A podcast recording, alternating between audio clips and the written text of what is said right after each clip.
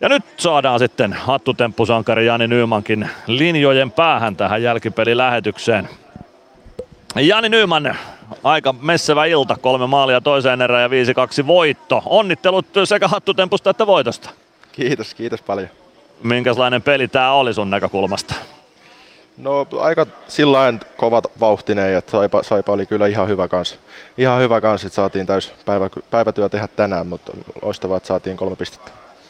Ja sä olit siinä aikamoisena arkkitehtinä. Tosiaan vajaaseen 13 minuuttiin kolme maalia. Sieltä tuli yksi rannelaukaus, yksi ohjaus ja yksi semmoinen klassinen räkämaali maalin edestä. Sä vähän semmoista monipuolisuutta siinä. No ihan hyvä, että tuli vähän monipuolisemmin. Ei, ei siinä mitään. Hyvä, että meni kiekko maali. No sut tunnetaan sitä kovasta laukauksesta, mutta näköjään se maalinteko onnistuu monella muullakin tavalla. Kyllä.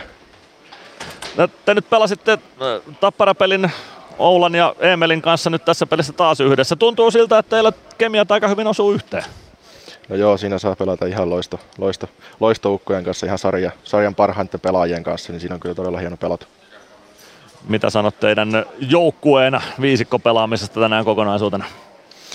No ihan, ihan hyvä. Toisessa erässä saatiin ihan mun mielestä parannus ekaan, ja tota, mutta tärkeintä, tärkeintä on, että saatiin ne kolme pistettä tänään.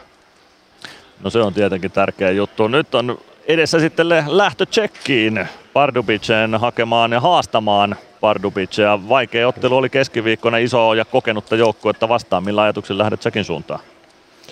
No ei tässä oikein muuta ole kuin voitto, voitto mielessä, että se on pakko, pakko sieltä saada, saada, jos aikoo niitä pelejä jatkaa. jatkaa. Että kyllä vaan kaikki, kaikki likoon siihen ja katsotaan, katsotaan miten riittää. Hyvä, kiitoksia Jani Nyman. En muuta kuin voiton juhliin koppia kohti. Kiitos.